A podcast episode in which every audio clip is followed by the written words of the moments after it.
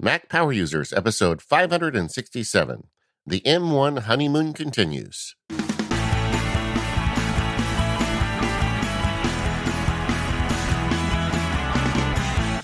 Hello, everyone. This is David Sparks. I am joined today by my co host, Mr. Stephen Hackett. How are you today, Stephen? I'm good, David. How are you? I am doing well, thank you. We're in the holiday season. It's a weird year. We'll talk about that at the uh, the more power users part later. But it's a weird year. But at the same time, holidays always make me happy. I love having the tree up in the house. Um, I love playing Christmas music. I fall in for all the tropes. Okay, I have a, a lot of questions right off the bat. Um, okay, Artificial or real natural tree? artificial baby, California. Same. Artificial. I can't breathe in the house if there's a cedar tree slowly dying in the living room. Yeah, I, I like the smell of a of a real tree, but I same thing. And in a, in where I live, if you get a real tree, they fold up like an umbrella about half you know a week or two into Right. it, and then you just worry that it's going to catch on fire and burn your house down. So which is bad for the holidays. yeah, exactly. Okay. Next question. When is the right time to put up the Christmas tree? Like, do y'all have a tradition for when it goes up? We we really don't because it's it's a question of scheduling. Um, if I had my way, it would be uh, at at the latest the day after Thanksgiving. Okay. So we do ours the yeah the weekend after Thanksgiving, usually the Sunday, and it's artificial. And you know we got young kids, so the ornaments are like stuff they've made, stuff from our childhoods. Like there's no theme to our Christmas tree. For a long time, I tried just to do like, can I just have white lights and then whatever ornaments we want on that? But of course, I lose that conversation. So we have multicolored lights, different sizes. It's it's chaos, but it's fun chaos. It's great anarchy. I, we have, uh, and this started with my mom. Literally every ornament on my tree means something. hmm Um, we don't just like buy a box of round ornaments. Yeah. But every time we go on vacation, we buy an ornament. And every time one of the kids does something special, you know, we'll buy an ornament. And, you know, I have an ornament on the, one of my ornaments on my tree is the name tag you gave me at the relay meetup like five years ago. Oh yeah, the wood, the it's wooden beautiful. one, the laser cut wood one. Yeah. So when we look at our tree, it's like every ornament has a story to tell. That's and cool. it's, it's just wonderful. Mine's right here. I keep. uh I'm gonna do a little foley work. This is a, a feedback episode. It's just gonna get weird. Okay. I'm gonna do a little foley right. work here. I'm gonna roll over here. Oh, my headphones. I gotta take my headphones out. So I keep all of my name tags and things. There they are. I hear them. They all just uh hang up there on the wall next to my desk. Well, that one was so good looking, I turned it into a Christmas ornament. But anyway, yeah, enough of that. They, I, I just love having it. And, and the good news is we have a puppy this year. She has no interest in the tree, the ornaments, or the packages, which I thought was, you know, going to be a problem. I had a strategy. If she was going to go after the tree, I was going to just park the vacuum cleaner in front of it because she hates that so much that I'm thinking she'd probably stay away. But I didn't need to do that. So that's good. It's good. All right. Anyway. uh feedback episode Yes. uh, bef- before we start paperless field guide is is going gangbusters thanks everyone for your support and i've had a bunch of really nice email and comments from folks who got it and are are digging in on their paperless system uh, one of the listeners wrote in and his company is now using the MacSparky field guide paperless field guide to go paperless Wow. and I love that. Um, uh, so just you know, check it out, everybody, over at the learn.macsparky.com, and that that introductory price is still there for um, another week or so. So if you want to get it at the discount, go get it. But thanks everyone for the support. It really, I really appreciate it. Yeah, it's cool. It was neat to see people online say like, "Oh, this was my introduction to David and the introduction to Mac Power users, and now it's now it's back and updated for the the new decade." Yeah. So, but we're going to talk about feedback today, and I thought that with everything that's happened, the upheaval in the Mac line, uh, we should start by just maybe doing a check-in now that we've been using these M1 Macs for a while. Yeah. So, uh, like I shared, I bought my wife a MacBook Air. She is absolutely loving it. It's silent. The battery runs all day. She uses she's using Microsoft Teams and video conferencing all day because she teaches in the public schools, but teaches from home.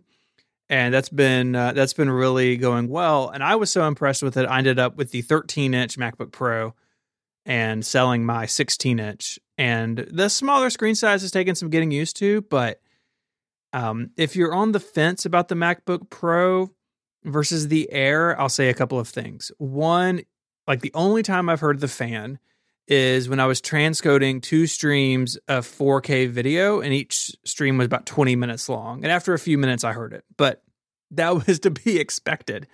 Yeah. Uh, and the battery life's really good. Uh, I think it's a little bit better than the Air. Apple says it is, and sort of mm. like anecdotally around my house, it seems like the Pros may be a little bit better than the Air. But I think performance wise, unless you're doing those big, long, sustained things like we said, the MacBook Air is so, so good.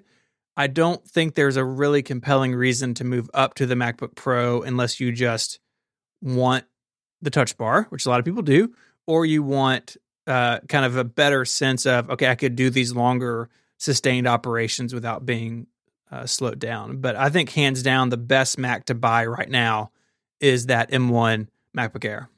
Yeah, I mean, I really think that the M1 and the MacBook Air were really made for each other. Mm-hmm. I have a little bit of tale of woe with my M1 MacBook. Oh no. yeah. Uh, so uh, about a week after we recorded the show on you know the release of the M1 MacBook, and I got mine, mine started acting up. It was uh, there was something going on in the boot process, and when I would go to boot it up, it would freeze. I couldn't get it to the startup screen. And I'm not sure if it's maybe some software I installed. I do install some beta software, or I don't know if it's a hardware problem, but I couldn't even troubleshoot it because I couldn't get to the actual operating system. And this happened just kind of suddenly. I called Apple support and they thought it was a hardware problem. But then I said, well, can I just nuke and pave it and they're like no you can't because this is so new we don't really have the nuke and pave procedure because the whole thing is like the t2 is now integrated into the chip so actually nuking and paving one of these is actually a little bit harrowing right now. I think there's there's yeah, still as i found out. Yeah i spoke about that on uh on connected where i had to like go through this big like dance with an Apple support page to nuke and pave one. It's definitely early days. Yeah. Well, either way, uh, they they were convinced it was hardware, and I was really sad because I had my beautiful MacBook Air and I had started using it, and I was really high, excited. And I said, "Okay, well, can I bring it in to get checked out?" And they said there are no appointments available and I said, Well, I'm in Southern California. There's a lot of stores. I'll be willing to drive. And they're like, No, there's just no appointments available in Southern California. Call back in a week and, um, you know, and then we'll try and get you a priority, but give it a week. and I was like, I was really disappointed at Apple. You know, come on, man. I just bought this thousand dollar computer. I just want to get it working. And so um, that that was the same day that I got the call to pick up my iMac Pro from the shop. And I had dropped it off at a local Apple store and they had finished it. So I decided rather than wait a week and try and get an appointment, I'm just going to return this because it's in the window and it's not working. And, you know, I, I just felt like it'd be easier just to return it and get a new one, you know? And um, so I went into the store, I returned it. There was no problem. They, they didn't have an issue with it. And um, I said, Do you have any in stock?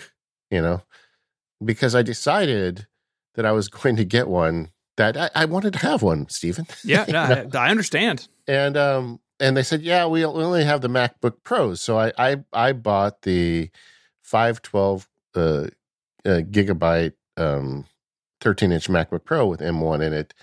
And um and I, I said, well, and in my head, I'm thinking this might just be a loaner, you know, because then I'll order the one that I really want and the intention was to order another MacBook Air, but then I used this MacBook Pro for a few days and I'm like, you know what? I really like this. And you never hear the fan. I mean, the reason I, I really like the MacBook Air is I wanted to use it fanless, but you never hear the fan on this thing. So I went ahead and ordered a, a souped up MacBook Pro and I'm still using this temp one, but the, the new one arrives tomorrow. And it's a, it's a long tale of woe. I didn't really want to get into it on the show, but how, you know, it's Mac Power users. I got to tell you guys everything and uh, so I, I, am now on my second M1, and I'll be on my third one tomorrow. People say I have the problem. Well, I, I, didn't expect it to break, man. Yeah, no, that's that's that stinks. Um, and you know, Yeah. there are a lot of people who sort of live by the the wisdom of don't get first gen hardware. Okay, like Yeah. well, my two Macs are a Mac Pro and a M1 MacBook Pro, so I don't really subscribe to that clearly. But Yeah. things can happen. But I think that's just luck of the draw, and you know, I don't think there's anything widespread with these things. I don't think you should, people out there should listen to this in fear that something bad is going to happen if they buy one. But it just is how it goes sometimes. Yeah, and I don't, I don't think I'm not trying to like start a MacBook Air gate here, but Sure. just something went, something went wrong, and it could have been me because, like I said, I installed a lot of software and it did work for a few days. Um, but the either way, um, so I decided I'm going to stick with the MacBook Pro. Um, I actually do like the Touch Bar. You and I both wrote blog posts about it in the last couple weeks about what we were doing with our Touch Bars, and I just decided, you know what, I'm just going to keep it. So, um, I uh, I have been getting though, because there's a big question about these M1s is how much RAM do you get? I have been getting out of RAM errors. Ooh, So I sent you some screen screenshots. It's just, you know, I use a lot of apps and a lot of them are memory heavy and eight gigabytes apparently isn't enough for me. that's a bummer. So what happens when you hit one of those errors? Does it lead you to quit an application or what does that look like? It puts up a dialog box and shows you what the RAM usage is for each app and gives you the opp- opportunity to to throw a few overboard. Okay. and you know i like i run obsidian which is you know an electron app and i've been doing a lot of experiments lately with mailmate and, and some other apps and just you know for a lot of reasons i am ram heavy on my mac so Mhm.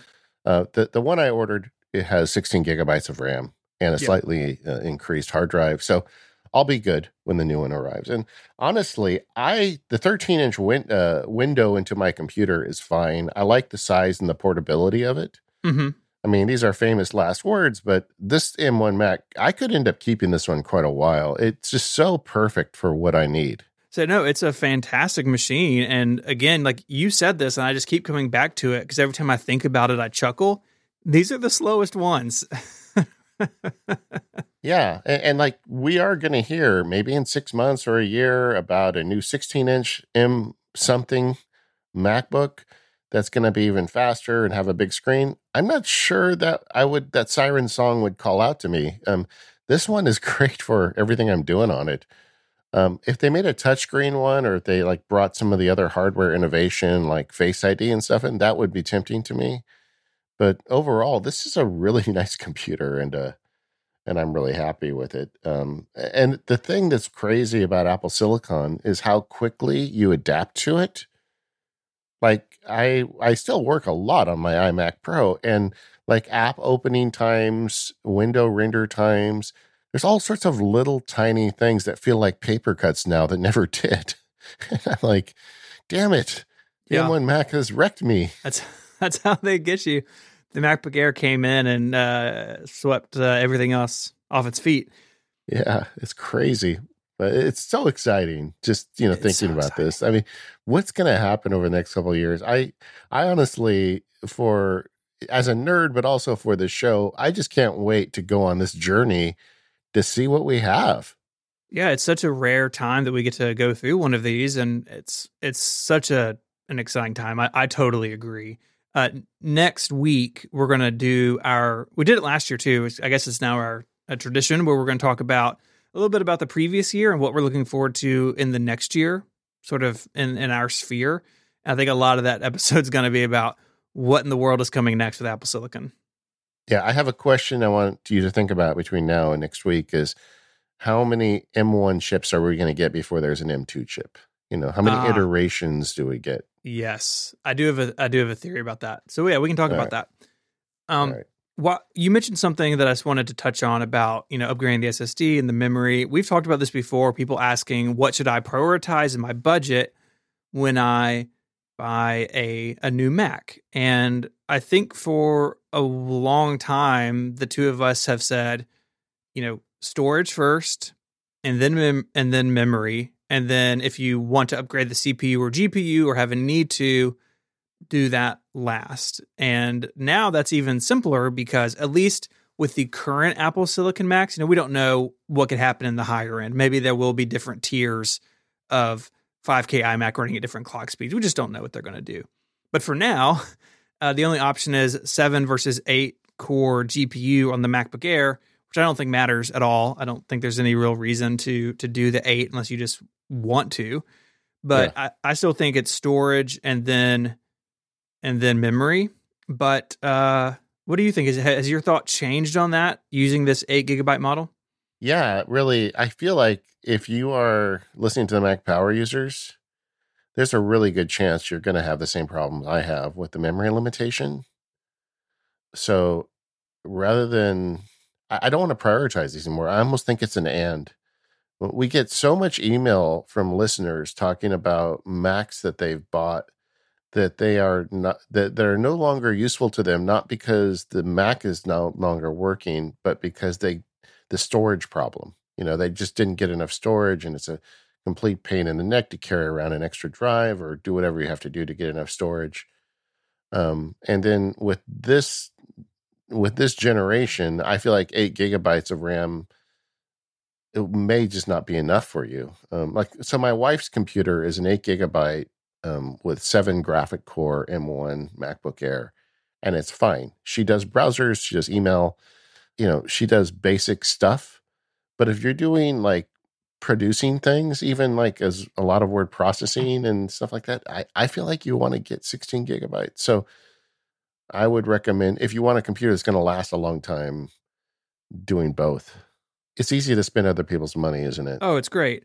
Uh, but I think you're probably right. I think that with these new systems, um, it's going to be that memory is going to be an important factor. And on one hand, that may get better over time as we're reliant on Rosetta less and less as apps become native. But I think they're sort of two sides of a coin now. And and if it means, you know, waiting another month so you can go from eight to 16 gigs of memory, I think that's a reasonable trade off. Yeah. I think there's a couple different people buying these. Some people are saying, I just want to get one because they're M1 and I want to play with it. But ultimately my needs are something bigger or different.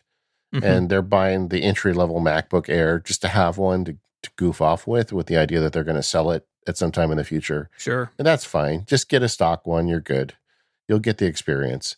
But then there's a lot of people, you know, uh, probably the smarter people who buy a computer and then run it until the wheels fall off and then put the wheels back on and try and run it a little longer. Mm-hmm. And, uh, and for those people, I think that a few years down the road, storage and RAM could really become an issue for you if you get in at the entry level. This episode is brought to you by our friends at 1Password. Go to onepassword.com slash MPU in all caps to get 20% off your subscription for 1Password for families. Gang, 1Password is here for Mac OS Big Sur. They have really delivered the goods this year. It's just amazing to me how every year they become a little bit more integrated with the operating system, and 1Password feels like it's just part of the Mac OS. And this year, the big, big feature they added is if you have a Mac with Secure Enclave on it, you can now unlock 1Password with your watch. It's awesome. So I'm sitting there at my iMac Pro. I installed the update. I needed to do something with 1Password. I'm so tired of typing in my 1Password every time I have to do it. Not anymore. I just double tap my watch and I'm in. And uh, I'm not even sure how they did it, but I guess they found a way in and Apple thought it was okay. So now 1Password unlocks with your Apple Watch right on your secure enclave Mac. And that just makes it so much more easier, you know, to use safe and secure passwords. 1Password uh, does a lot for uh, all of us that use it. For me, one of my favorite features of 1Password is the secure note feature because you know 1Password does a great job of making passwords and filling them in for you but it also gives you the secure section on your storage that is notes that you can keep that other people can't see even if they can get into your devices. And you know new year's coming up uh you know we're we're having to get our our health insurance sorted out and I've got all this medical data that I need to share, but I don't want to like keep that like in an Apple Note where anybody who can open my my phone can see all my medical stuff. So I put it in a secure note in 1Password, and when I'm on the phone with the insurance people, I can just open that up and get what I need. And when I'm done, I push the button and that locks that note up and nobody can get it without getting through my one password vault. And it just makes me so happy. There's a bunch of other features we use with it. We have family sharing. I've got my kids using good password security now because we're on one password for families. And, you know, we just keep all of our secret data in there. When we had to um, evacuate our house twice this year, the uh, one of the nice things is I have saved all of my insurance details and everything for the house insurance to one password and it's saved in the uh, one password secure vault. So if something bad happened i had all the details i need to get a hold of the people i need. So it's just a great companion and as you start the new year if you're not using one password why not start using it now? Because it can make a huge difference for you. You go to onepassword.com slash mpu sign up for a family plan get your family in on it and that way they'll have good password security too. So once again that's onepassword.com slash mpu in all caps. Sign up today they're a great company working really hard to keep you safe, so why not take advantage of that? Thank you, 1Password, for all of your support of the Mac Power users. I love the Apple Watch un- unlock so much. Yeah. It's like, what? I, I didn't even know that was coming. And I'm always talking to those guys. And yeah, it was great. Yeah, it's fantastic. All right. So we have a bunch of listener feedback to work through. Uh, do we want to start with Brenda's bookmarks? Yeah, I, I, feel like that it's a story that needs an ending. Um, it is on our last in our last installment on Brenna's bookmarks. She she wrote in about her fourteen hundred bookmarks, and we were both kind of amazed. And I think I said, Brenna, send me a screenshot. I need to see this, and she did. And these bookmarks are the best organized, most curated list of bookmarks I have ever seen, and I'm not exaggerating. She's also playing to the crowd a little bit because uh, the bookmark folder we saw is a bunch of Apple history stuff. So yeah, yeah she knew she knew who was going to be seeing this. That's right. Yeah, no, it's it is uh, super well organized. It does make me kind of wish that organizing bookmarks in Safari was maybe a little bit easier. I spent some time in in that view uh, in preparation of the show, just kind of looking through my own bookmarks and feel like it could be a little bit easier to like edit the name and you got to right click a bunch of stuff. And if you click too quick, it opens the tab, that sort of thing.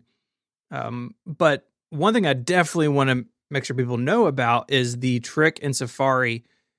Uh, to any folder, there's an open in new tabs at the bottom of the view. So, for instance, when I catch up Relays bookkeeping, I have like our bank, the invoicing system, ad tracking system, couple of other websites just in a folder and I can open that whole folder all at once. And so I get all of those, whatever it is, five, six, seven tabs opened all at once. And I mean, I use this feature in Safari countless times a week. Yeah. Well, I mean, I do think that like Brenna kind of opened my eyes to the idea of bookmarks is like a bookshelf for the internet kind of thing where anything that's important to her on the internet is very quickly accessible through a hierarchical set of bookmarks. Mm-hmm. And, and there was definitely a lot of effort put into this. But I think if you want to reference things often, this is a pretty efficient way to do that. Yeah, absolutely. The other advantage is if you're using something like Alfred or Launchbar, you can have it index your bookmarks. So getting to those pages is going to be way more secure and reliable through Alfred or, or Launchbar. Yeah. So in I use Alfred and I have my Safari bookmarks uh, searchable in Alfred. You can turn it on. You can set a keyword. So I can type BB and then MPU and I get all of my MPU bookmarks and I can just go down in Alfred and hit the one that I want. Also super, super useful. Another thing I do with bookmarks is I um, there's a setting in Safari called the favorites bar uh, you hit Shift Command B to toggle it off and on, but I uh, keep it on and I have a favorites bar of bookmarks, which are the ones that are key to me. And you can put folders of bookmarks in that as well. So I can access my most frequently used bookmarks right across the top of the of the browser bar and mm-hmm. it takes up, you know, all of 15 pixels or something. So it doesn't take up a lot of space but gives you a way to very quickly mouse navigate to any bookmarks. And like things that I use every day, you know, the learn.macsparky administrative site or, you know, the Airtable for the field guide I'm working on or, you know, just stuff that I'm doing frequently. is one click away, and then using the the folder, like embedding a folder in that bar, lets me put a whole bunch of other stuff there that are two clicks away. So um, if you're having trouble accessing your bookmarks, I'm not a big fan of that left side of the screen bookmark menu Safari Agreed. has because it takes up too much real estate. You know, I don't want to give the that much to bookmarks, but uh, if you use that um, show or favorites bar, you may be able to get a lot of the, the main bookmarks you need very quickly. That's where all of mine are. I don't have any stored anywhere else. Yeah. Well, I, I thought um, Brenna's screenshot was, you know, I, I thought it was silly when I heard it. And then when I saw what she's doing, I'm like, oh, yeah, she's really smart. Mm-hmm. Yeah, that, that's a good way to do it. Um, how do you, I thought it'd be fun just to say, okay, let's talk about that top bar then. What are the bookmarks you have up there? Um, so the the first one is just a, a single page that opens the sort of the home screen of the Relay FM CMS because okay. I'm in there a bajillion times a day. Yeah. And what is neat in Safari, if it's a single web page, you can do command option, in my case, command option one, because it's the first single page bookmark up there. So anywhere I am in Safari, if I need to go to the the CMS, I can do Command Option One, and it loads that wherever I am. Yeah. Now that doesn't work with folders. So in my case, that's actually the only single page bookmark that I have in the favorites bar. So okay. Command Option Two doesn't open the folder that's next to it, for instance. Sure. But it is handy to get to something if you have single pages. Um, so down from there, it's a handful of folders. I've got one for uh, 512 pixel stuff. So like the site, the YouTube dashboard, memberful for my 512 membership, stuff that I need for the blog. The next one is a folder of Relay FM administrative stuff. So that that folder I mentioned a second ago, where I go and update all the books, that's a subfolder in there. I've got a different one that has all the websites I need to close the month, membership stuff, you know, basically areas of responsibility within Relay FM. Uh, next to that is podcasts. So I have that's where I have all the show notes for my various podcasts. So connected, liftoff, MPU, Ungeniused, etc. They all have either their Google folder or their Google document, however they sort of uh, are managed, is there. And then I've got one that everyone probably has called Other which just has a bunch of other stuff in it that doesn't belong in the other folders. So I I have a, several single page bookmarks. Like Ma- MacSparky is number one, and then the Squarespace site for MacSparky is number two. So like uh, the number one gets me to the site as published, and number two gets me to the back end. And then the third one is the learn.macsparky backend, which I'm in quite often and then I've got a couple for eh, some Airtables, like whatever field guide I'm currently working on. There's always an Airtable. It's kind of the backbone of it, so I can check status on that.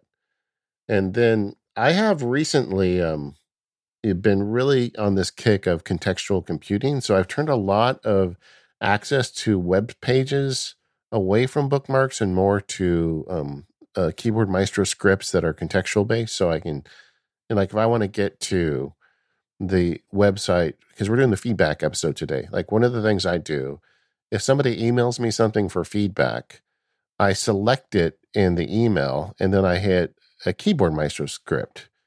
And I've got a contextual list related to Max MacSparky. So I, I'd hit Control Option Command M for Max MacSparky. And then that opens up a, a, a conflict menu in Keyboard Maestro. I know I'm kind of getting in the weeds here, but hang in there with me. And then if I hit M, then that just gives me the Mac Power Users items.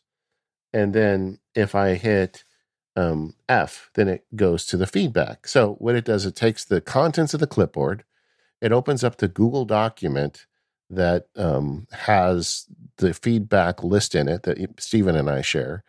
Then it moves the cursor to the bottom, inserts a bunch of um, dashes then hits a return and then pastes in whatever I took out of the email. Okay. And so, so all that stuff where I used to go to bookmarks to do that, now I just run a keyboard maestro script that does it for me. So I guess it's a long way of saying I don't use these bookmarks as much as I used to. And then I've got three folders: uh, Mac, Law, and Personal.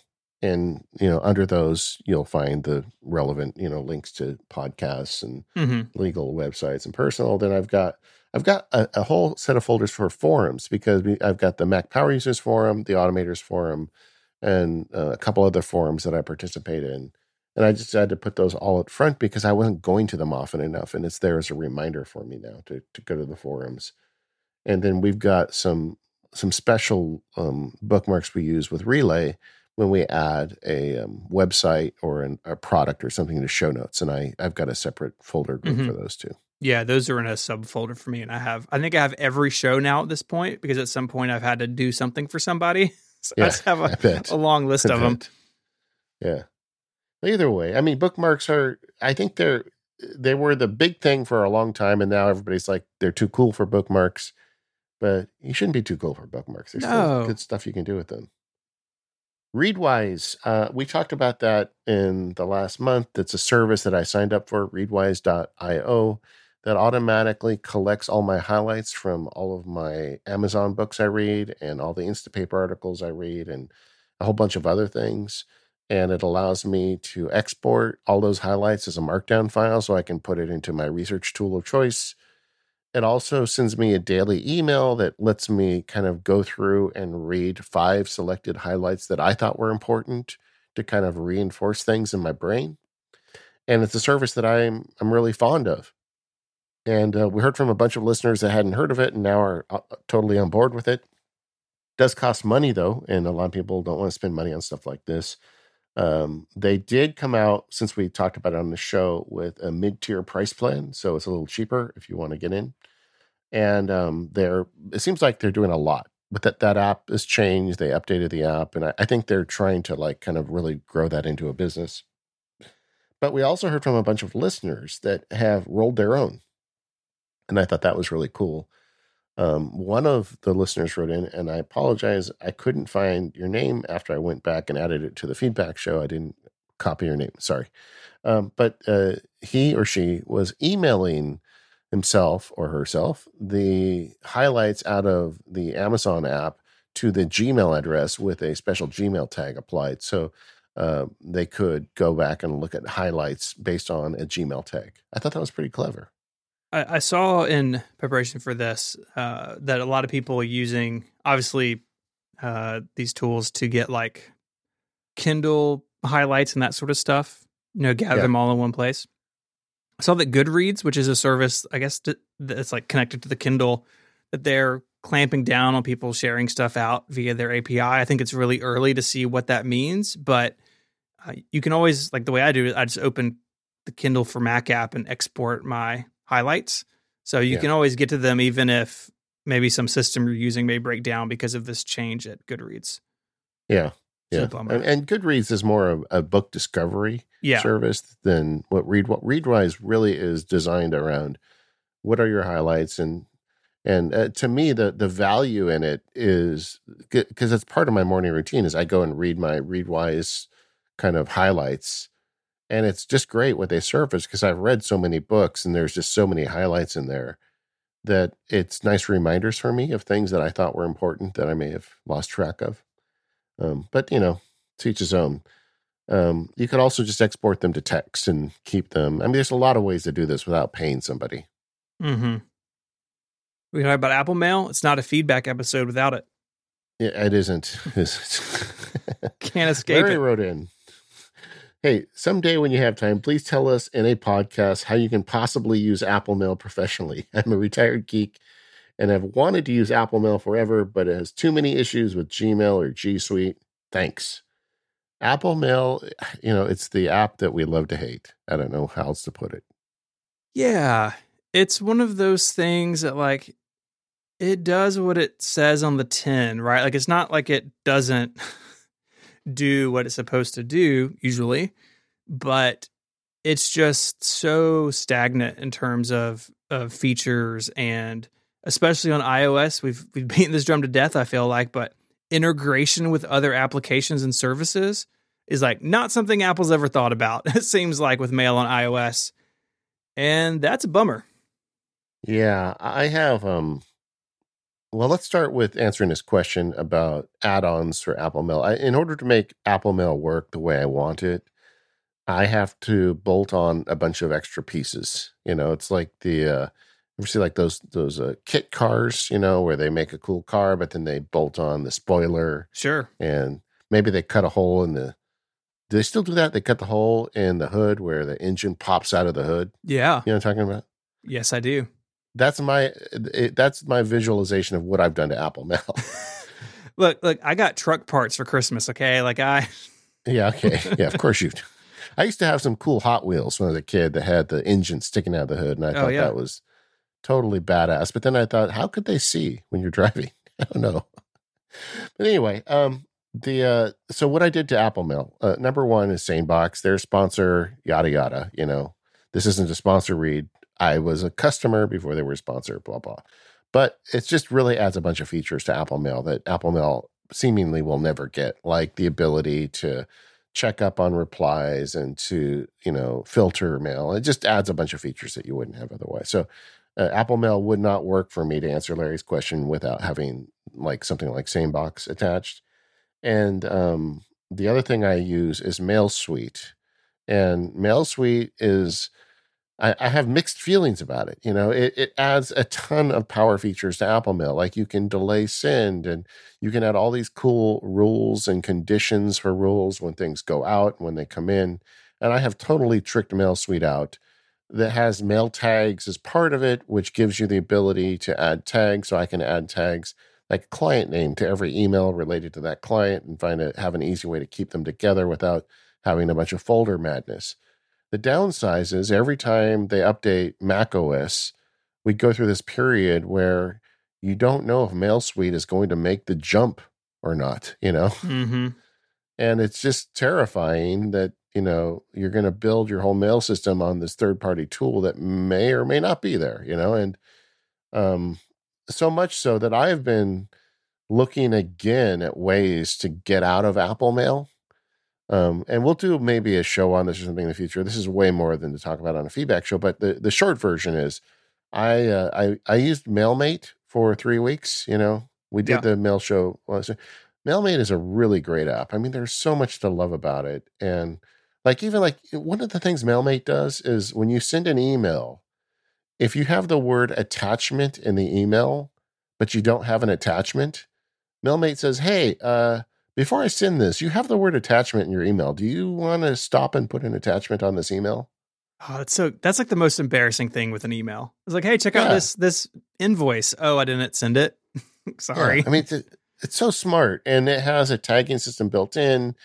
You can uh, write your own key bindings. I mean, it's it's pushes all the nerd buttons. The thing I didn't like about it was if you use two Macs, it's actually pretty complicated to get it all to work on two Macs. But anyway, I'm I'm I'm even looking at um, the HEY for companies for some for one of the things I'm doing. So I'm I'm I'm trying a lot of different things, guys, and I don't know. I don't really have anything to share yet. I'm not sure what I think, but but uh, Larry's question just kind of triggered me. It, it is really hard to get this stuff to work, and the thing I, I love about Apple Mail is that it works. The thing I don't love about it is that I have to resort to all these third party solutions in order to get the, the features I want out of it. Yeah, the the bit about add-ons breaking with updates and stuff, that's basically turned me off to this whole scene. I, I use SaneBox, which is a sponsor, but uh, I really like their service and it kind of rides outside of mail.app so Apple can do whatever they want to and Yeah, SaneBox lives it's a web outside of service, all of that. not really. Uh, so that's that's all that I use in addition to Apple Mail, and honestly, that's enough for me.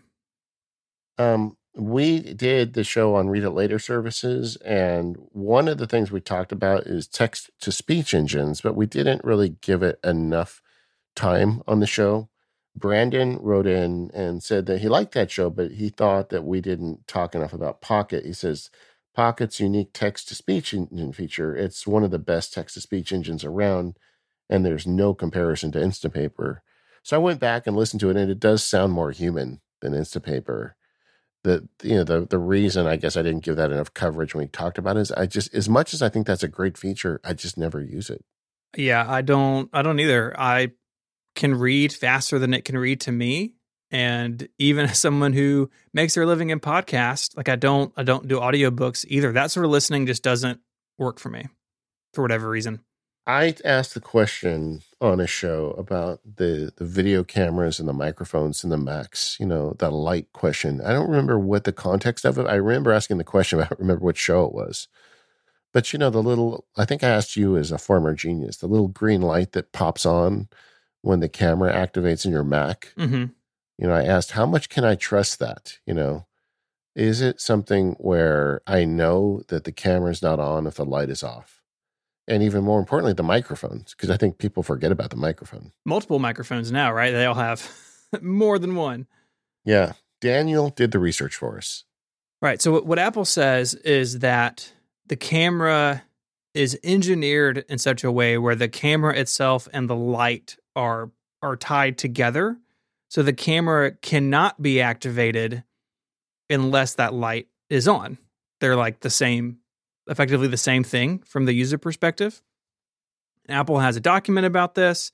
Uh, they also have on T2 Macs, uh, there it goes even further, or I guess T2 and now M1 Macs.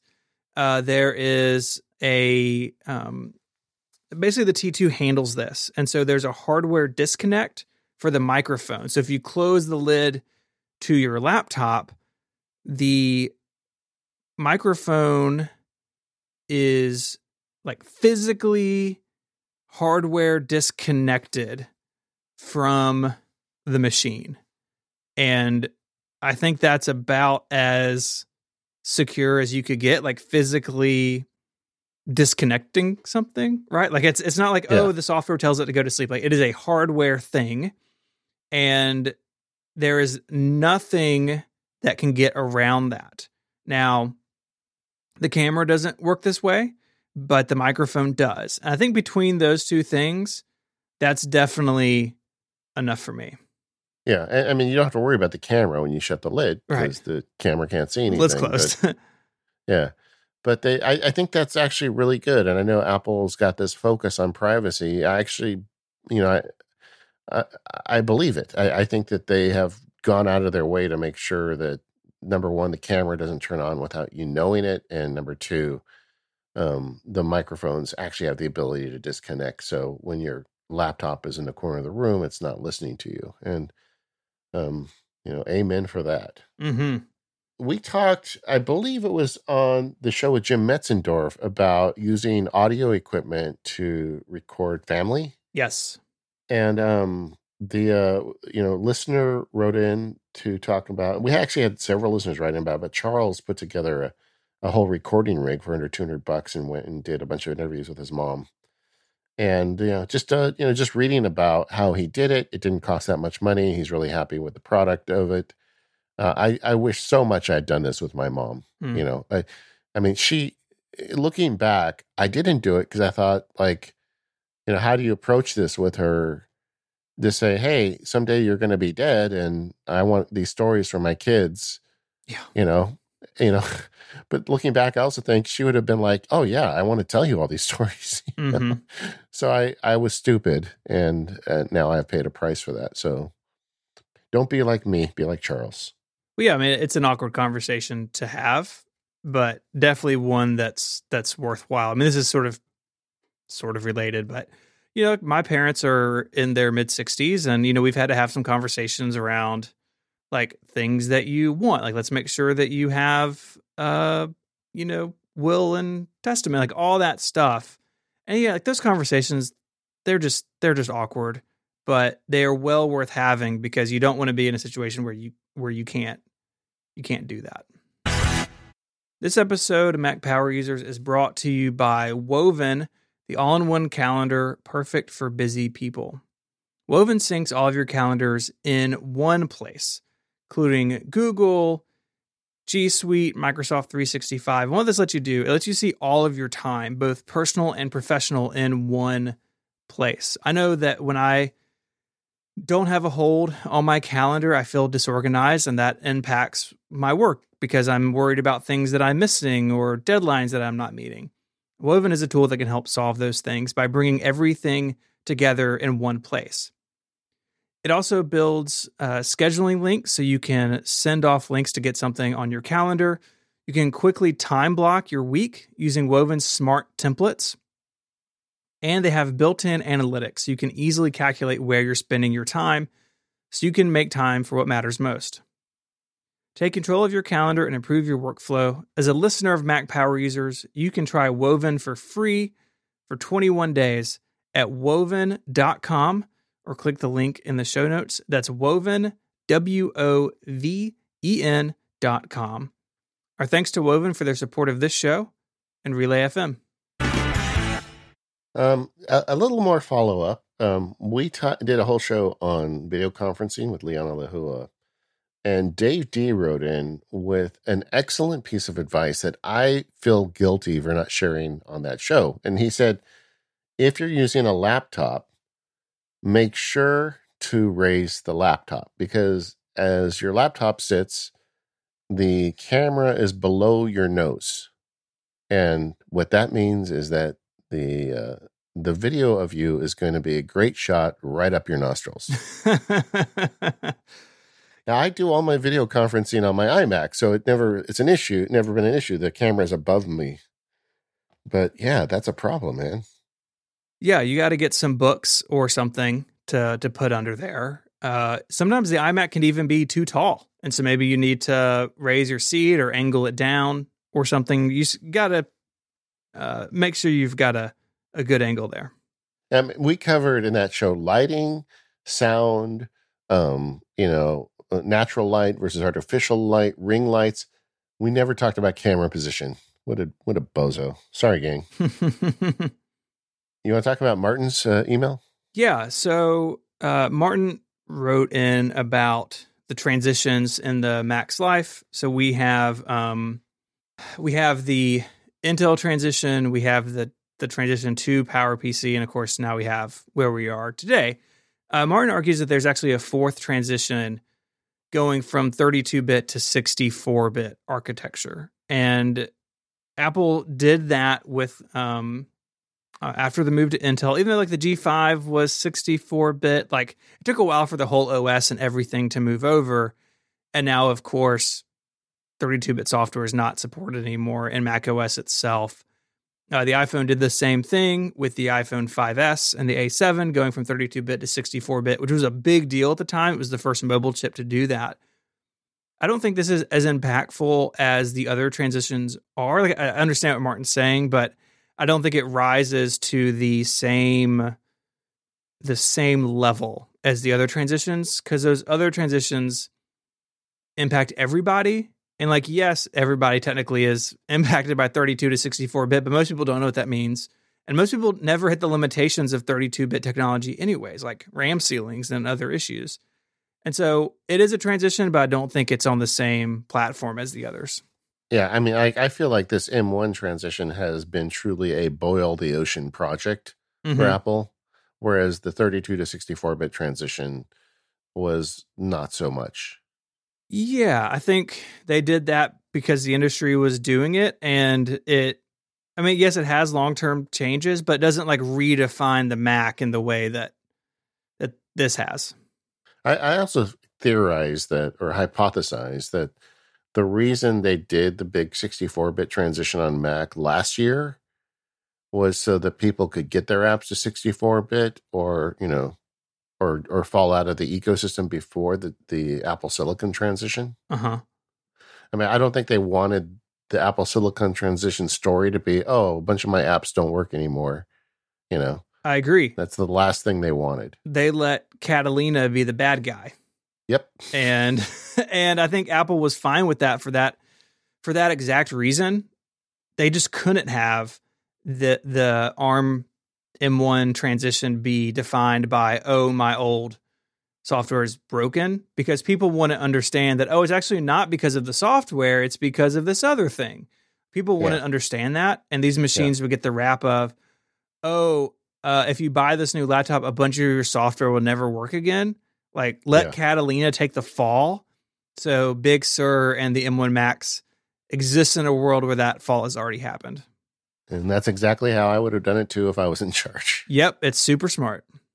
Okay, uh, setting aside feedback, uh, we have talked a lot about note taking and research apps in the last couple months. Mm-hmm. And I talked about at the end of that show how it's a very exciting time for this stuff. All this stuff is like in motion. I feel like um, a bunch of apps are like getting into the game of backlinks and different ways of storing and holding research. And if you're into this stuff, it's a very dynamic time right now. So I thought we should do an update with some of the stuff that has changed. Okay. Um, DEVONthink, uh, who is a sometimes sponsor, has made backlinks easier, and they are really putting the gas down now on the iOS side. So that's something we had talked about in the show that they weren't, you know, they need to work on iOS. It, you're, I'm already starting to see improvements, so that's happening. Um, Obsidian, which was the app I talked about that uses the model of markdown files. So you get a folder of markdown files and Obsidian kind of lays on top of on top of them and gives you a um a way to apply a bunch of like researching and linking tools to your markdown files. Uh, so there's a lot to like about about that model. Your your data is never captured by a third party app. You can use other apps to resource it. Like I use Obsidian at the same time I use Drafts on the same data files. Um, and um, but anyway, Obsidian is going at like breakneck speed. I cannot get over how every it seems like every three or four days they have another update with new features. I've never seen an app develop so quickly.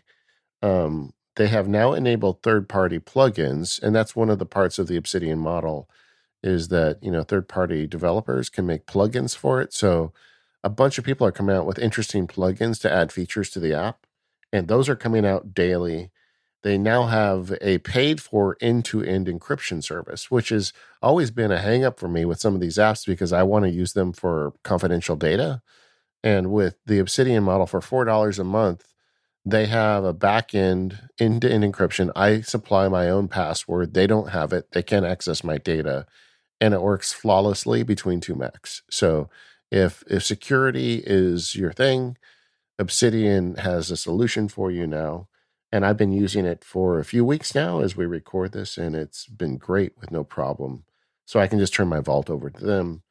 Um, uh, it still though is a collection of markdown files, so you still have that ability. The stuff isn't encrypted on your device unless you turn on your disk encryption, but uh, the cloud process, you know, sending uh, at rest everything with the end-to-end encryption, you're fully covered and uh, they've added URL callbacks as well now. So um, one of the big things I need for kind of contextual computing is the ability to drill to a specific location in a specific app. Obsidian's now added that as a native feature. You just right click on the note and you save a URL callback. And so I can, you know, use my contextual computing system to get to a specific note for a specific client or a specific Mac Power Users episode with just one click. So like even since we t- did that show, Obsidian has like blown up with new features. And it's a really small team, right? Two people. That's yeah. amazing. Yeah, but you know they they're doing something smart. They're monetizing already. You yes. know, like the the end encryption you pay for. They also have a feature which I didn't even mention when we covered it on the show is you can have a, a publish account with them, so you can basically publish a, an Obsidian Vault as a website which could make sense for like an online support document for your software or a, an internal company wiki or something like that. It's just got a bunch of markdown files as the back end, but you can publish it to the internet where anybody can get to it. Like they put all their support documentation into a published Obsidian wiki.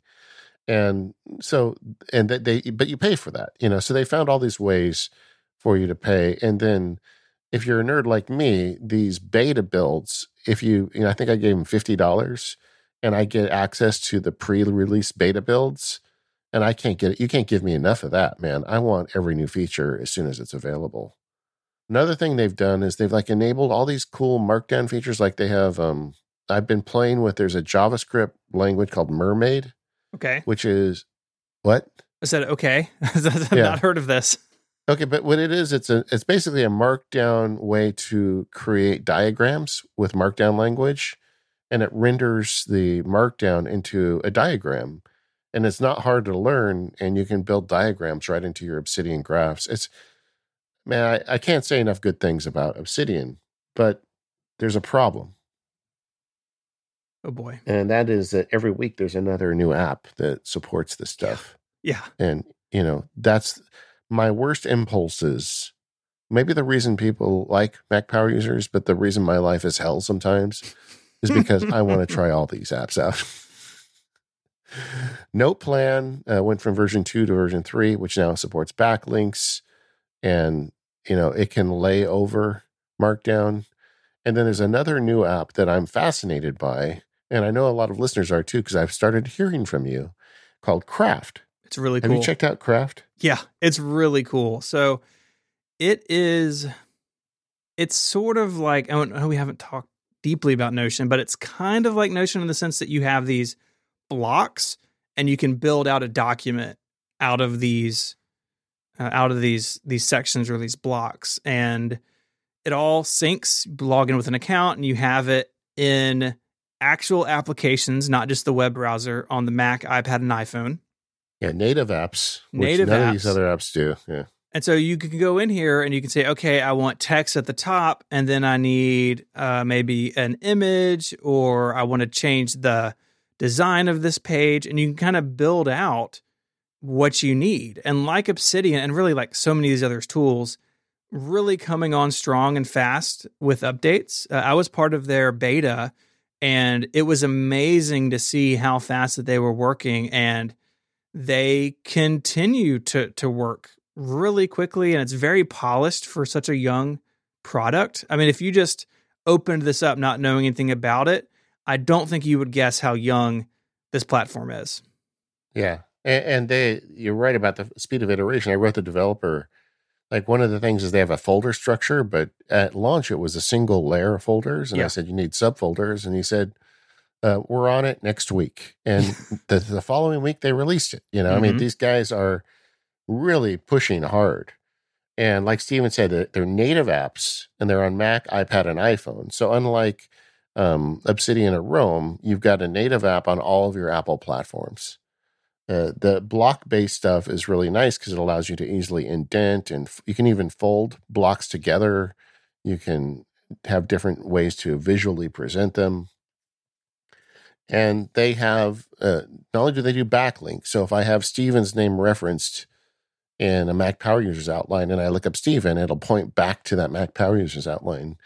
But they also have deep linking, which means every single, not only every single note in Obsidian, every single block has its own backlink. So, just as an example, I I take notes from a phone call I have with Steven in an Obsidian um, document, and then I've got a bunch of subpoints under that. But I just go to the to the block where I said, you know, phone call with Steven. I can deep link that, just a right click on it and save the deep link. Then I could go in, let's say I'm in, in day one, diarying my day and say, I had a call with Steven today. I don't have to write down everything I said with Steven in my day one diary. I can just put that deep link in day one and it'll click not only to the page in, in craft, but it'll click to the exact line in craft. You know, it's really powerful when you start thinking about these deep links um, and accessing data. Like I can have an OmniFocus project that points to you know a segment of a craft page, and I can get there immediately. Have you played with that? Uh, a little bit. Um, I've really been playing much more with sort of some of the layout stuff. So I've I've talked about this where I was going to build out like a visual sort of representation, like a, a nice way to peruse what's in my collection. Yeah. And I'd started that in Notion, but like I just hated using Notion. And so Yeah. I've been working on that in Craft with all these sections. So you can go in there and like click a section and go to another thing just kind of within Craft. And with Craft, you can go ahead and you can publish all of that, which is also uh, pretty fantastic. Yeah, and um, it, it it feels like a lot of things. Like it, it it it has a lot of feel of Roam Research to it, but it's a native app instead of a web service. But it's not as powerful. Roam actually has more power tools. Um, it also feels a lot like Notion because of the block nature of everything.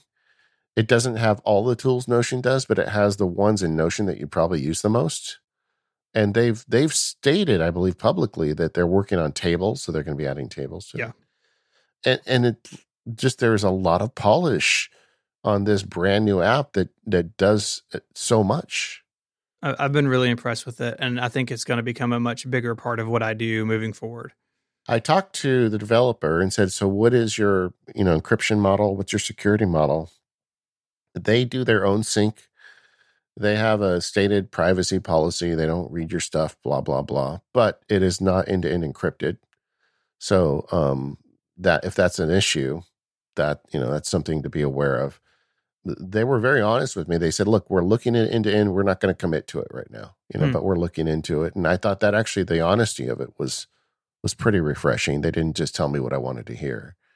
Uh, so you know, the security isn't quite as robust as the end to end model you're going to get with Obsidian, but you get a native app that's on all your devices. And I'm running a bunch of data through Craft now. I'm still running data through Obsidian. This is a moving target right now. We'll be keeping you posted on the show, but uh, just like the M1 Macs, this is another area of fast uh, moving progress. So as Mac users and and people who are enthusiastic about this stuff, there's a lot to to look forward to in the next year. I mean, who knows? By the end of next year, there could be another app. Um, the downside, of course, is you, if you invest into one of these, you start putting your data into it. It's a pain in the neck to move your data around. Um, Mhm. you just kind of want to pick one. And I would almost argue at this point that Craft is probably the starting point if you want something that's going to work on all your devices. Yeah, and and be a nice native experience as opposed Yeah. to something that has maybe there's an iOS app, but you're stuck in a browser or a poorly done Electron app. Yeah, you can export as Markdown. You can also export as text bundle, so you don't lose your data in there. It's not like an Evernote situation. Hmm. Um, data portability, I think Obsidian is better, and because it's already portable just Yeah. by the nature of the way the app works. It's just a bunch of Uh, encryption is yeah, encryption is better with Obsidian with end to end built in if you want it. Uh, so there there's definite like reasons to go one way or the other. I'm not sure where I land in all this yet, but I am loving these developments. It's a really exciting time for this stuff. Definitely, I mean, Yeah. way more exciting than I thought we would see. This kind of felt like a okay, we kind of have the players we're going to have, but over the last few years, it's gotten really interesting. Yeah, I agree. And then Craft has been. I talked to the developer. Has been in development. They- They they started three years ago. I mean, this is not something where they just decided to jump on board, and it shows. I mean, the app is really polished. hmm Um, I, I thought it'd be fun since we're getting close to the the holiday here. We mentioned Christmas trees earlier. Um, what are you doing this year for home automation with your holiday stuff? Uh, I mean, I haven't really added that much. So we have had our Christmas tree on a HomeKit plug for years. I really like being able to set that on a timer or to be able to manually say, "Hey, Christmas tree, turn off and turn on." That's that's great. Um, I did find this year a outdoor HomeKit like water or you know weather resistant plug, and Yeah. I'll dig it up to put it in the show notes. Uh, it's been sold out, and I kind of got lucky, I think, and just landed on the page when it was available. So it it like plugs into uh, a single like outdoor plug, and you get two plugs on the end. So it's actually the Wemo Wi-Fi Smart Outdoor Plug. oh, really? Um, and so I have our outdoor lights on that. So in past years, I've had Christmas tree on HomeKit, but I haven't had anything for the outside lights. And uh, this is my first Wemo experience, and it's been great. Uh, I've been really impressed with it, and I have this like on the front porch, tucked out of the rain, even though it's weather resistant. But now the the outdoor Christmas lights are HomeKit enabled as well. Yeah, I have had trouble getting outdoor reliable HomeKit plugs. The only one I had to return several because they just wouldn't work or pair. And then the only one I had good luck with was the iHome. Mm-hmm. Um, and so I've got that one. We talked on, I think, several months ago on the show. I I have a a fountain or like a um, pond, like waterfall attached to it, and it handles the amperage just fine. So that's great. Um, this year, my HomeKit um, plug, which was a Wemo, failed on me. It just stopped working. I don't know why, but I've been I've had that for many years now, and I felt like okay, gave up the ghost. So I ordered cheap ones on Amazon. They're, they're called Meross, M E R O S S, or Meros, I guess. But the um, uh, they were fifteen bucks each, or I got two for twenty, and I uh, I put all because we have two Christmas trees. That's a whole story. I don't know if you want to hear about it, but but there's we have two trees, and um, I've got them both on them. And like you, for the first time, I put the outdoor lights on a switch too because I, I traditionally had it on one of those light sensors. Mm-hmm. You know where it when it gets dark they turn on and then it Right. just puts off a timer and four hours later they turn off. But with the location of it, we moved the location last year, and every time we'd pull the car into the driveway, the headlights would convince it that the sun had come up. That's that's pretty funny, actually. Yeah. Yeah. So what I did is we we run a cord from the garage to the outside to feed the lights. So I got another one of these $15 Meross indoor ones and it's in the garage Okay. at the source. And it's been working great. You know, the outdoor lights turn on when it's sunset, they turn off, you know, set a set time. With the indoor lights, I've created a, cus- a couple custom um, scenes in HomeKit, so we can just yell out to Siri and it will turn the Christmas tree lights on. And we basically run our tree all day. I mean, from as soon as somebody wakes up, the lights go on the tree. Okay. That's really funny about the headlights. I could see that being a little difficult to troubleshoot at first. Like, No, it's not because you pull in a driveway and the lights turn off, and you're Uh, like, oh, oh, okay, Okay. so you, you put it together pretty quick. I'm not sure. I'm. I, I may have thought about that for a little while. Like, what's going on? That's pretty funny though. Technology's great. we, we did we just did it recorded it'll be going actually it will have released when this show goes out a 12 days of christmas automation rosa and i did on the automators podcast oh, So nice. You should listen to that we went real deep on christmas playlists and siri and just like going deep but uh but yeah i, I just was curious how you were handling your christmas lights and it sounds like i mean you, you did what i did you you got some reasonably priced HomeKit plugs and you're good to go it's just Yeah. not that hard anymore That's all it really takes. HomeKit is really good for basic stuff like that. If you've got an an iPhone and you haven't tried HomeKit, order yourself, you know, a couple cheap outlet plugs off Amazon because it, it really is nice. Like when we go to bed, we're like, did we turn the tree off? You can just look at your phone and and turn it off. Yeah. Mhm. Oh yeah, and you can do. I mean, then you can get into scheduling and and all sorts of stuff. We we're basically all HomeKit now. We unplugged our Amazon Echoes maybe a, a year and a half ago, and just have HomePods and our phones and watches and stuff, and it's been it's been really great. Yeah, the other day we had the you know the postman ring the doorbell and there was a box there from Apple. And I'm like, what is this? I don't order anything from Apple. And uh, I opened it up and it was a HomePod Mini. And my daughter had bought it. she bought herself a HomePod Mini. to put in You her know, room. So yeah, for her room. And like she's using it the way you use a HomePod Mini. You know, she's using Siri and listening to music. It sounds pretty good. I mean, I, you know, uh, there's a lot of people writing articles about the HomePod Mini and how it doesn't sound as good as the HomePod. Well, of course not. It's like one third the price. Yeah. You know, of course. But uh, but if you're in the Apple ecosystem for a hundred bucks, you know, being able to yell into the air and turn things off and on is kind of nice. it is. This episode of the Mac Power Users is brought to you by Squarespace. Go to squarespace.com/mpu and make your next move with offer code MPU at checkout to get 10% off your first purchase. Everybody that's doing anything they want to share with the world needs a website, and I really believe you should own that website. And the trouble always is is how do you get it set up? Where do you host it? What happens if your plugins get compromised? I was just talking to a friend recently whose website was compromised multiple ways and he didn't even know it. Well, that's where Squarespace comes in. Squarespace lets you easily create a website for your next idea with a unique domain, award winning templates, and more. So, whether you want to create an online store, a portfolio, or a blog, or just have a place to talk about your upcoming wedding or your upcoming baby, Squarespace is an all in one platform that lets you do just that. There's nothing to install, no patches to worry about, no upgrades needed. You don't have the problems my friend had because Squarespace handles the whole widget for you.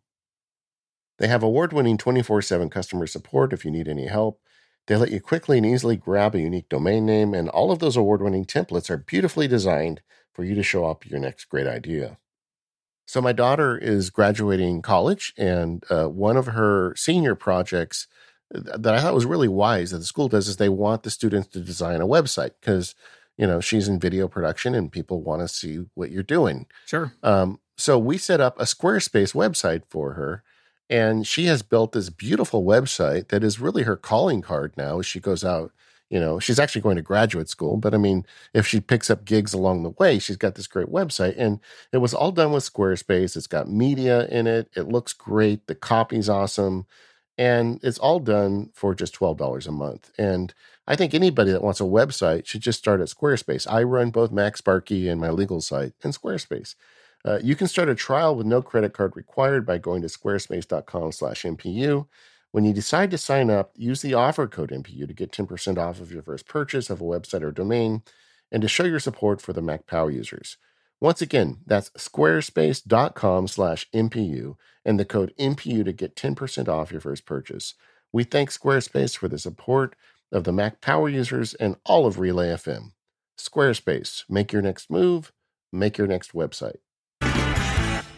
So we've been talking on uh, more power users, which is is for Mac Power user members. You get an ad free version of the show each week, and there's an extra segment at the end. And we've been talking about your iMac Pro. It had some repairs, so we thought we could uh, put this in the main show and and kind of give people a little feel for what that was like. Yeah, and I also kind of wanted to do this segment to talk about best practices for dealing with the Genius Bar. Great. Um, and, and I'm sure you've got opinions too, as a former genius, but uh, uh, from the outside, you know. Uh, and we talked about it more power users, but what happened was after we got evacuated, I had to, I took my iMac Pro with me. I never turned it on. It was all wrapped in blankets and everything and in the car. And when we got back home, I turned it on and the screen was flickering like often. You know, it would it would just flicker off and then back on. It was happening when the Apple logo appeared on the screen. So it wasn't software, it was hardware. Something had gone awry. Um, and it was very frustrating because I wanted to get back to work after having been thrown out of my house for a week and I couldn't. Um, but I had to deal with the Genius Bar and getting it fixed. Um, first of all, um, if you buy an iMac Pro, buying extended AppleCare is a no brainer because it's like 150 bucks on a $5,000 computer, you know? Yeah, well worth uh, it. So, yeah, so I had the extended warranty, which was really a blessing here because it probably would have been quite expensive otherwise. Um, getting a genius po- appointment in the pandemic is is difficult. I talked earlier in the show with my laptop how they didn't want to give me one. Um, in this case, they did give me one, and it wasn't available on the website. If you go on the website to sign up for a genius appointment right now, it's it's quite difficult to get them because they can only let so many people in the store at a time, and they've got all these pandemic you know precautions.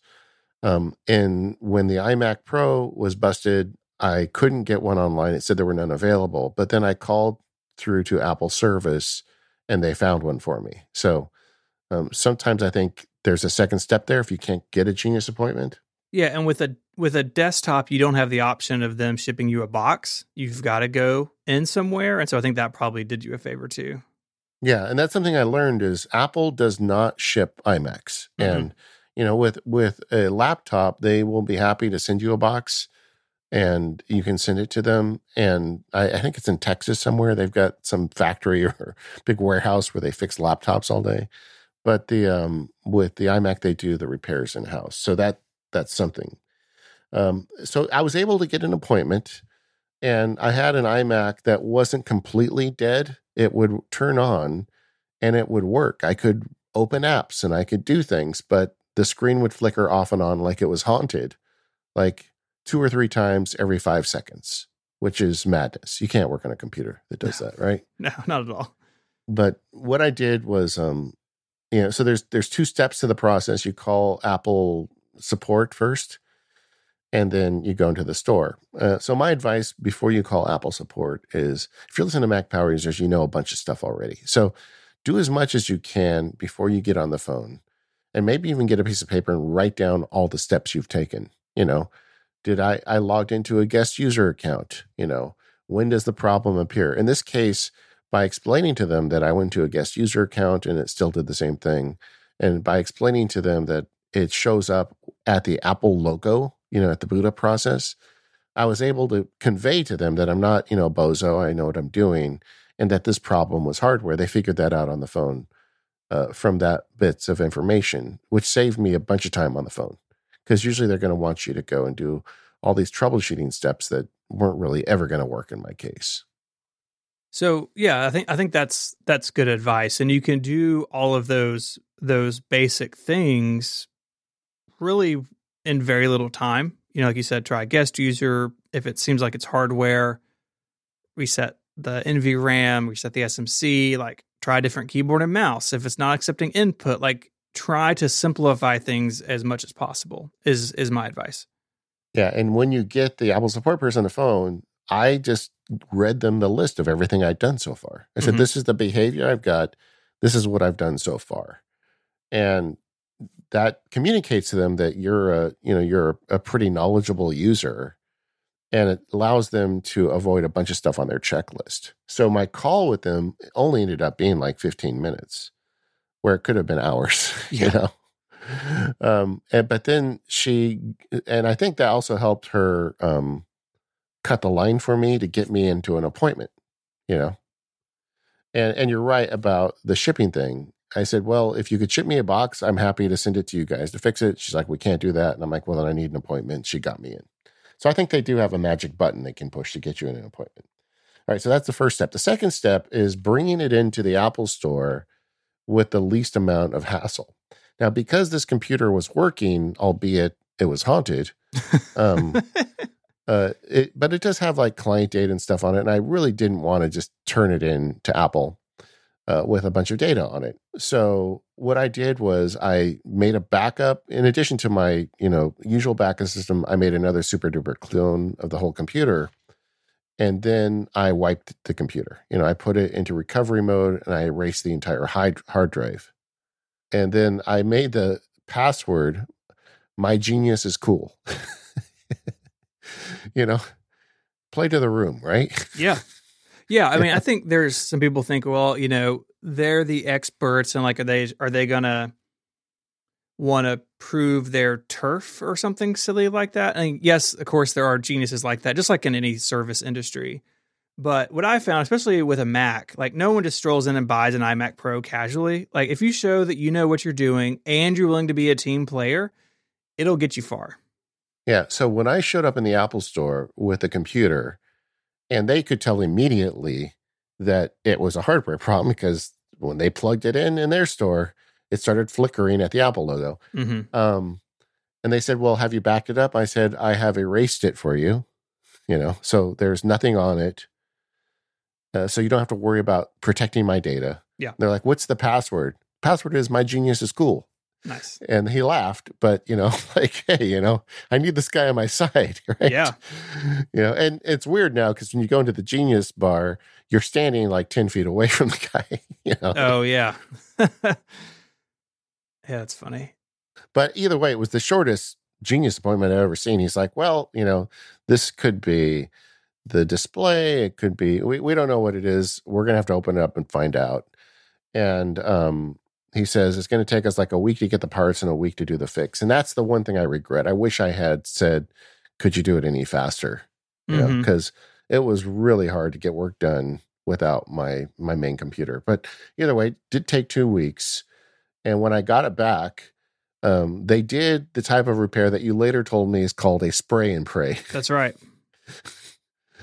they replaced the display, they replaced the logic board, and they replaced the power supply.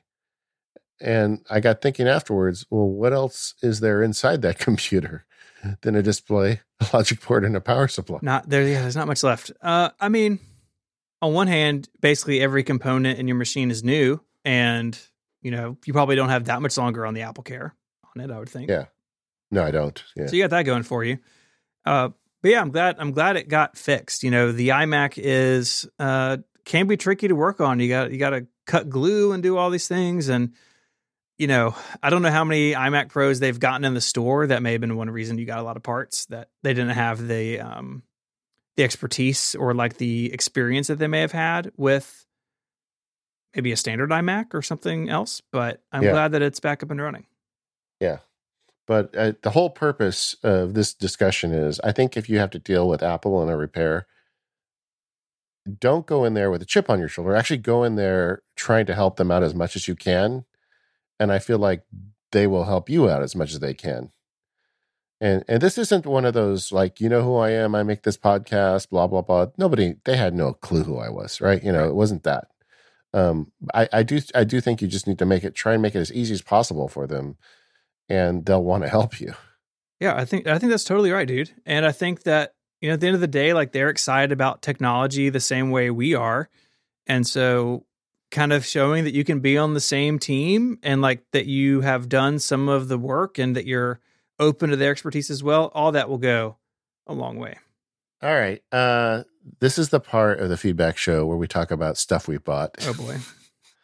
So I bought something this month. Okay. Actually, I bought two I bought two things.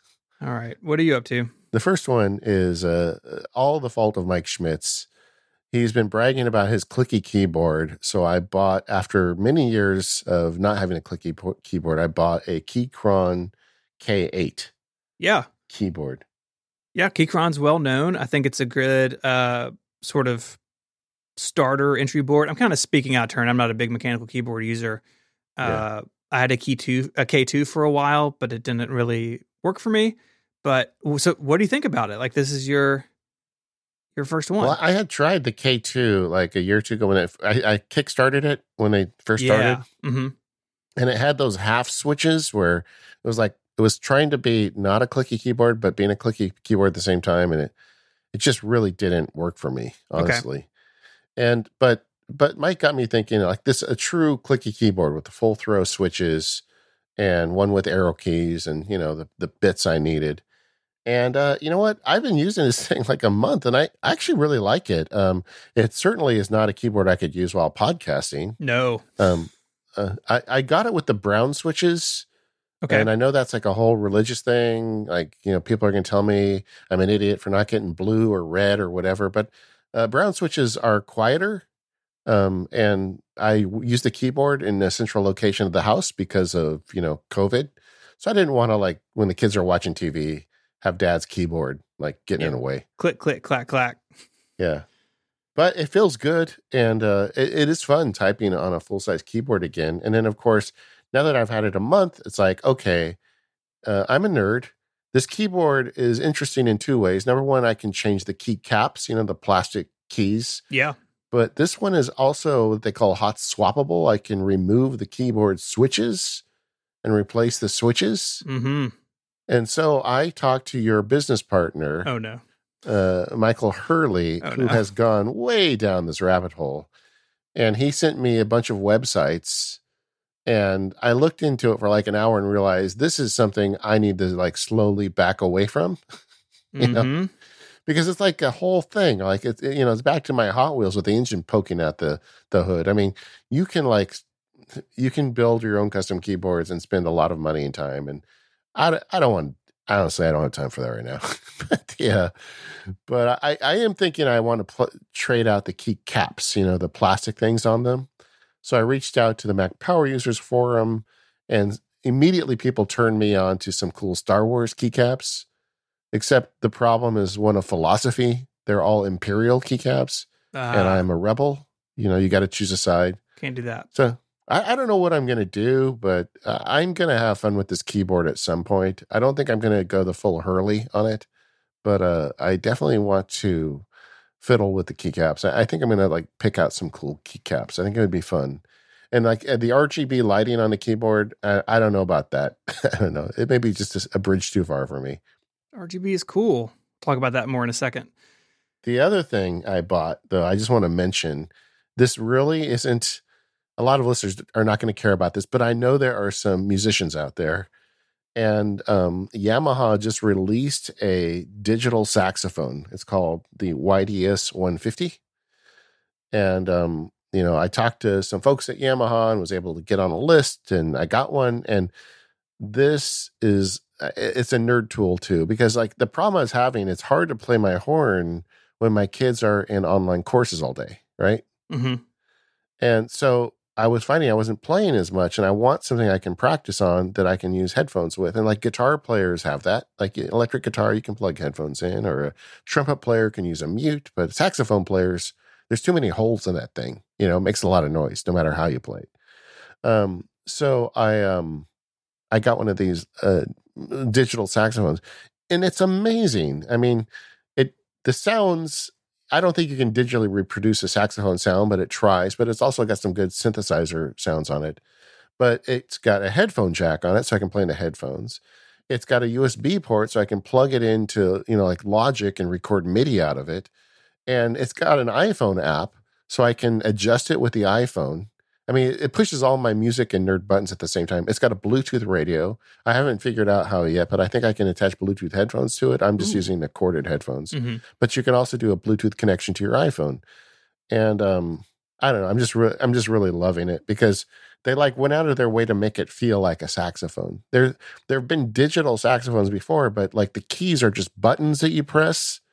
But on a real saxophone, the keys are hinged on a post, so there's like a certain amount of travel it's kind of hard to explain, but you know, an actual saxophone is not like a button you press. And Yamaha did it right. And uh, wow, it's it's really fun. That's the bit of technology I've been having the most fun with lately. Looking at pictures of this, it looks really cool too. Like it's yeah. it looks like a cool thing just to have in your oh, room. Yeah. Well, they they put like a like a bell on the bottom, like a soprano sax bell, so I can put it on my stand, and so I just keep it on the floor next to my desk. And now I used to do the same thing with my regular sax, but I, every time I play, it, my kids open the door and yell at me that I'm going to get them kicked out of college. I don't understand. So now I keep this one next to the desk. And like when I finish a project, I'll just play scales or play Christmas song or whatever on it. And I can keep the volume really low. And it's just great. That's really cool. Yeah. Stephen, uh-huh. you wrote one line in the outline. Mm-hmm. I built a PC. Yeah, let me send you a picture of it. Yeah. But this picture will be in the show notes. So I've been doing some uh some more Twitch streaming. It started during the podcastathon. I've talked about it here and other places. And I was doing it with the little Surface laptop, which is a fantastic little notebook. Like if you need to run Windows, it's it's great but it uh, was not enough horsepower to do the all the video crunching and streaming that I was doing, and I was really having a lot of trouble out of it. It was dropping frames and making a whole bunch of noise that you could hear on the stream. And so I was like, well, let me start, you know, putting stuff together for a PC. And now is a terrible time to build a PC because there's new processors and new video cards, everything's out of stock.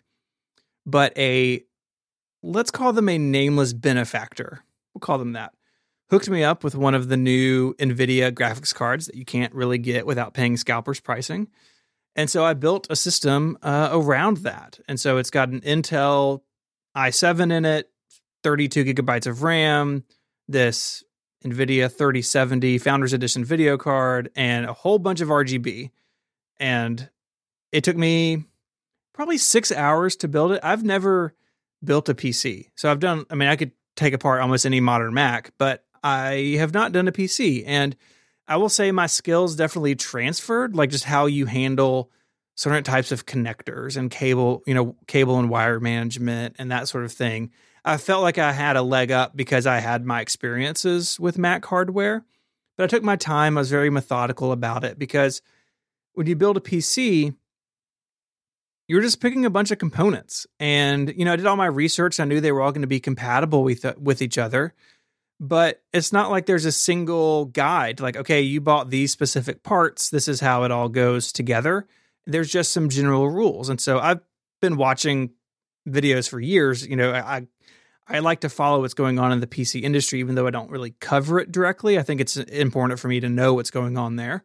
And so I kind of knew the general operation of okay, this is how you build a tower PC, and uh, it came out I think really nice, and it's super fast and it's silent, and I've been ripping through a bunch of video. In fact, it's so fast that uh, my my brother, who's been on the show before, does a lot of video work, and he's on a now a 2017 iMac, but he uses Adobe Premiere, and so we've talked about next time he has a really big render, like a final render and export to bring his project over here and we do it on this thing because it would be a lot faster than his iMac.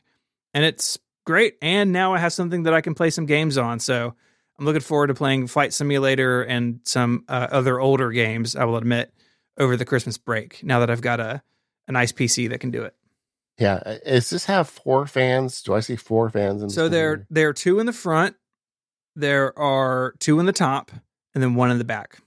Oh, five. Yeah, so air so comes five. in yeah. the front uh, through a radiator. That so this the CPU is liquid cooled with the radiator. Uh, I'm using an, an, AIO cooler, so there's not like a separate pump.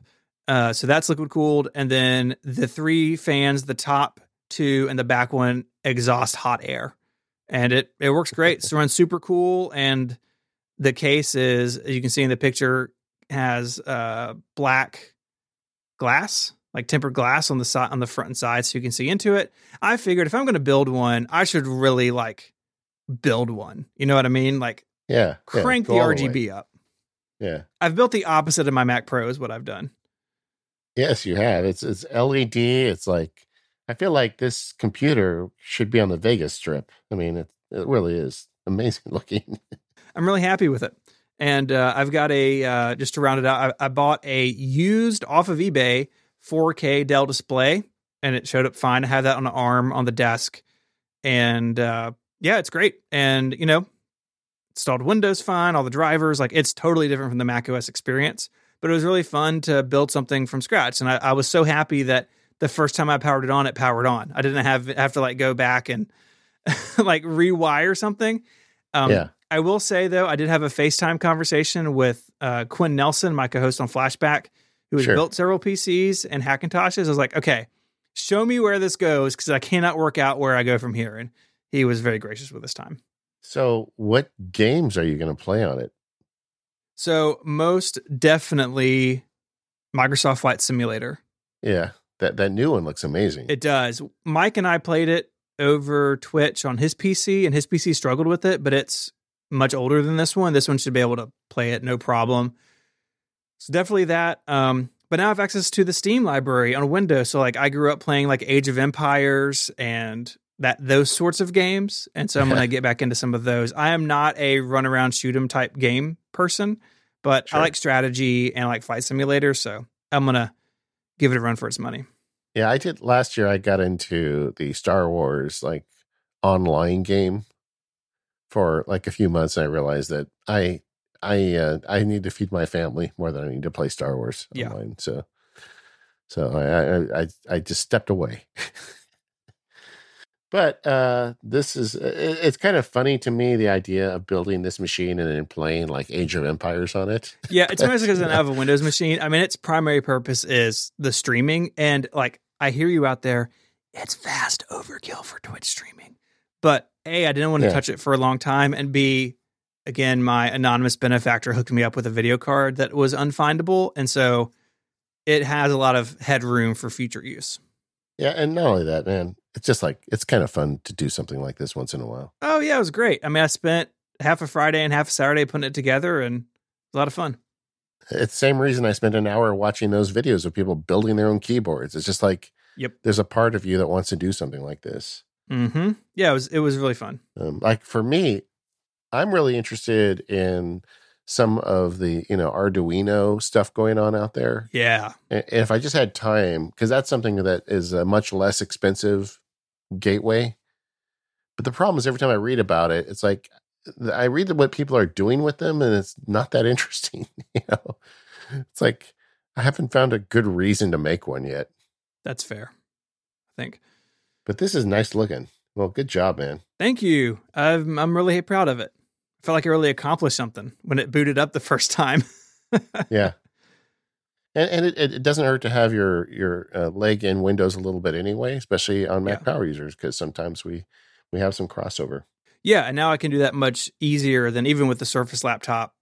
It's like, well, this is kind of underpowered for what I needed, and now I have like another workstation. So I do hope that that will be uh, beneficial as well.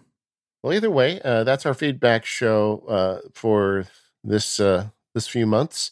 Thank you, everyone who writes in with the feedback. We really appreciate it. Um, I've always said that the listeners are so smart on this show. I love hearing from you and getting ideas from you, and, and we're really happy to share it back with the audience.